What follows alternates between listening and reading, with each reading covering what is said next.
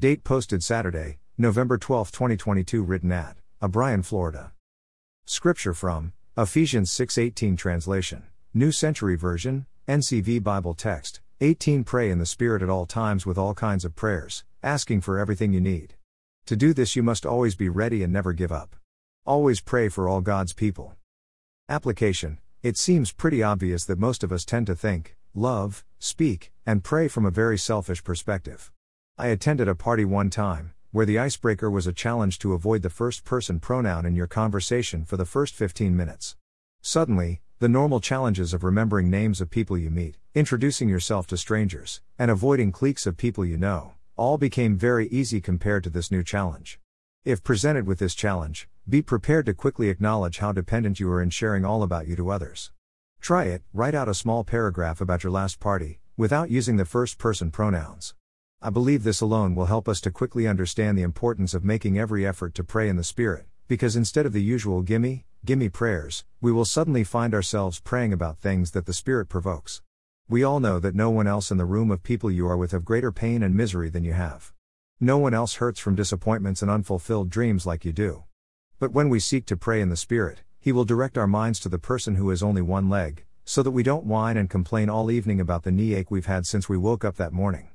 Friends, I am convinced that when we pray for others more than ourselves, God in His infinite mercy, causes us to lose sight of our minor aches and problems.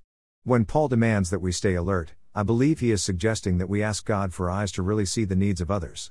Isn't it amazing how we enter a room where many needs are represented, but we quickly bring our own needs to the forefront, even though they are insignificant, compared to others?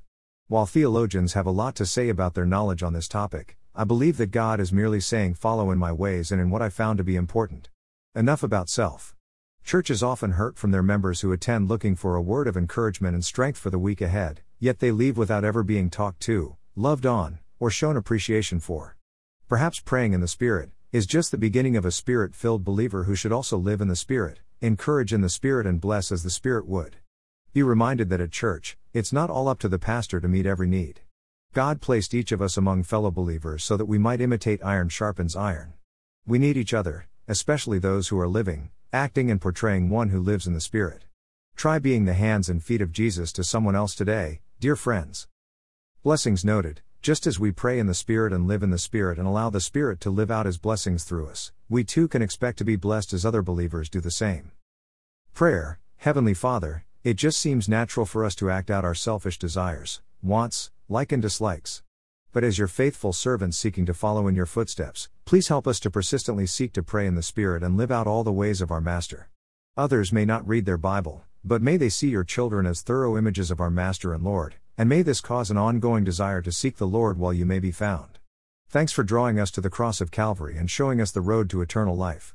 As we live in the Spirit, may others also see that wonderful image portrayed in and causing them to have a growing desire to know you as their personal Savior. Amen. Footnote There are two more pages on my blog that will provide you with additional information, one of them being to know Jesus.